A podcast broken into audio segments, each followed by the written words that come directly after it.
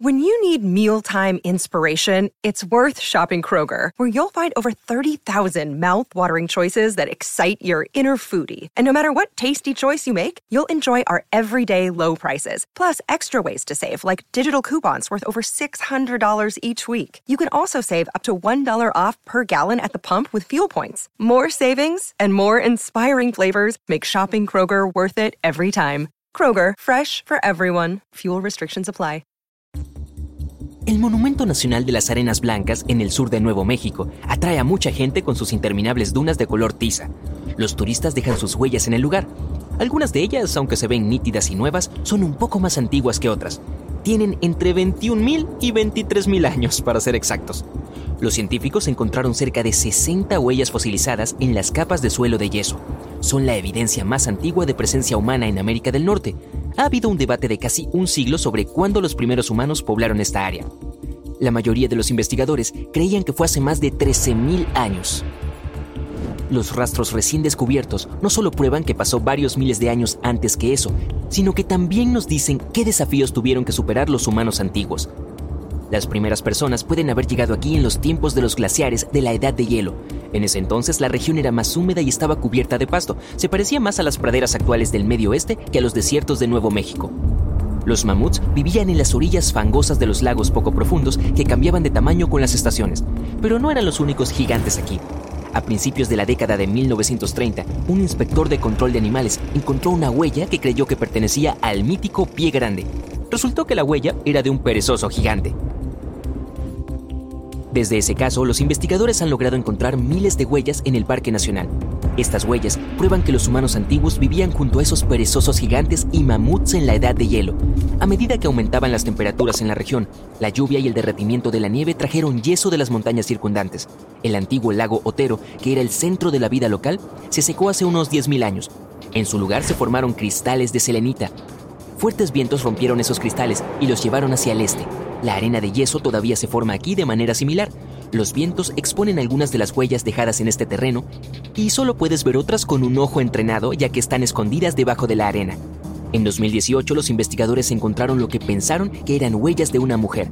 Caminó casi 1,6 kilómetros y había unas huellas más pequeñas de su descendencia apareciendo ocasionalmente a su lado. El análisis de las huellas puede decir mucho sobre el estilo de vida de la persona que las dejó. Kaylee Cuoco for Priceline. Ready to go to your happy place for a happy price? Well, why didn't you say so? Just download the Priceline app right now and save up to 60% on hotels. So, whether it's Cousin Kevin's Kazoo concert in Kansas City, go Kevin, or Becky's Bachelorette Bash in Bermuda, you never have to miss a trip ever again. So, download the Priceline app today. Your savings are waiting.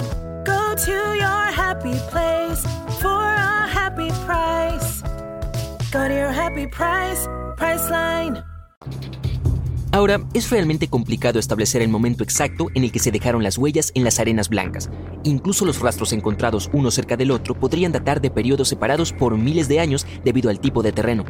Para descubrir la fecha correcta, los investigadores buscan capas de semillas que puedan someterse a un tipo especial de análisis para muestras prehistóricas por debajo y por encima de las capas de huellas. Durante años, los científicos no pudieron encontrar un sitio con semillas y huellas a la vez, pero finalmente hicieron el gran descubrimiento. Un equipo de arqueólogos, geólogos y un geofísico y científico de datos llegaron al lugar para estudiar el área del tamaño de media cancha de baloncesto. Según la estatura y la velocidad al caminar, la mayoría de las huellas encontradas probablemente pertenecían a adolescentes y sus hermanos y hermanas menores.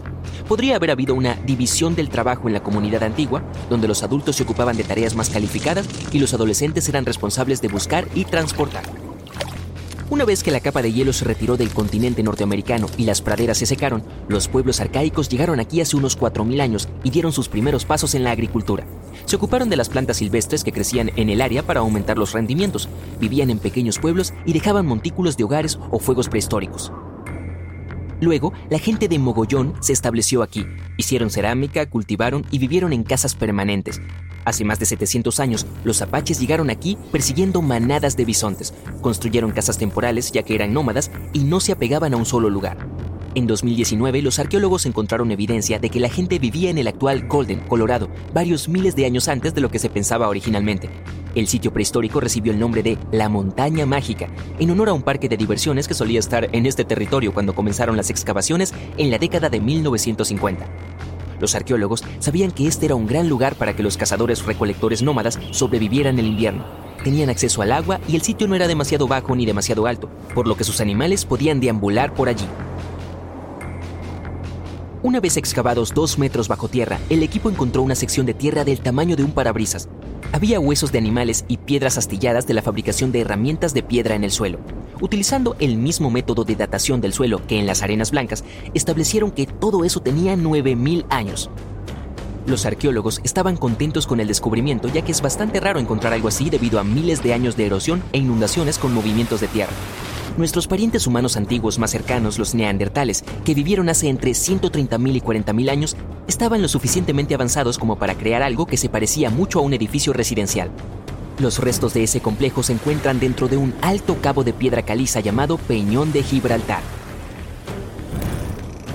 El primer cráneo femenino fue descubierto aquí en 1848 durante unas operaciones mineras. Durante muchos años, los científicos han estudiado este lugar y han encontrado rastros de la vida de los neandertales. Descubrieron herramientas antiguas y huesos de animales viejos en la cueva. Había cuatro cuevas dentro de una roca, más o menos como departamentos en un complejo residencial. Parece que los neandertales vivían junto a sus vecinos y se ayudaban mutuamente a cazar y pescar. Hacían adornos de plumas y pintaban dibujos abstractos en las paredes. Estos dibujos y otros rastros de ese periodo ayudan a los científicos a estudiar en detalle la vida de los neandertales. A fines de 2021, los arqueólogos descubrieron un hueco dentro de una de las cuevas que conducía a un túnel desconocido. Se arrastraron por este agujero y vieron un nuevo espacio bajo el techo de la cueva.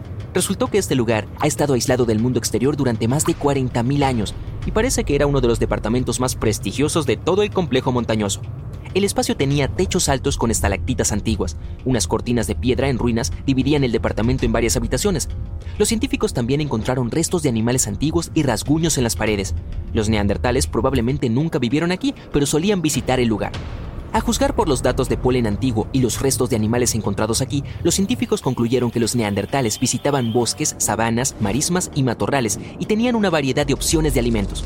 También solían cazar y pescar. Las cuevas muestran que los neandertales estaban más cerca de los humanos que de los monos, tenían sus propias costumbres y una forma de vida regular. Ahora, aunque los neandertales se parecían mucho a nosotros, eran una especie distinta que se separó de los linajes humanos modernos hace al menos 500.000 años. Pero dado que vivieron junto a los primeros humanos modernos durante al menos parte de su existencia, aún podemos tener rastros de neandertales y otros humanos antiguos, los denisovanos, en nuestro ADN. Nuestros ancestros, los Homo sapiens, fueron la última tribu sobreviviente, pero se aparearon con representantes de otros grupos. El producto de esto es un pequeño porcentaje de nuestro genoma. Es posible que tengamos algunos rasgos neandertales en todo nuestro cuerpo, desde el sistema inmunológico hasta el cabello y la piel. Las personas cuyos antepasados provienen de Europa y Asia podrían haber heredado cerca del 2% de su ADN.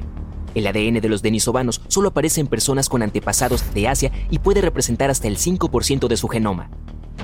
Y los humanos antiguos usaron otra cueva en Málaga, en el sur de España, de forma intermitente durante 50.000 años. Los investigadores encontraron una cantidad impresionante de arte prehistórico en sus paredes y catalogaron más de mil de esas obras. Parece que la cueva fue utilizada por primera vez por los neandertales hace 65.000 años y luego por los humanos modernos para hacer arte. Los arqueólogos encontraron algunos fragmentos de ocre del Paleolítico. La cueva no debe haber sido utilizada durante unos 7.000 años hasta que llegaron los humanos modernos.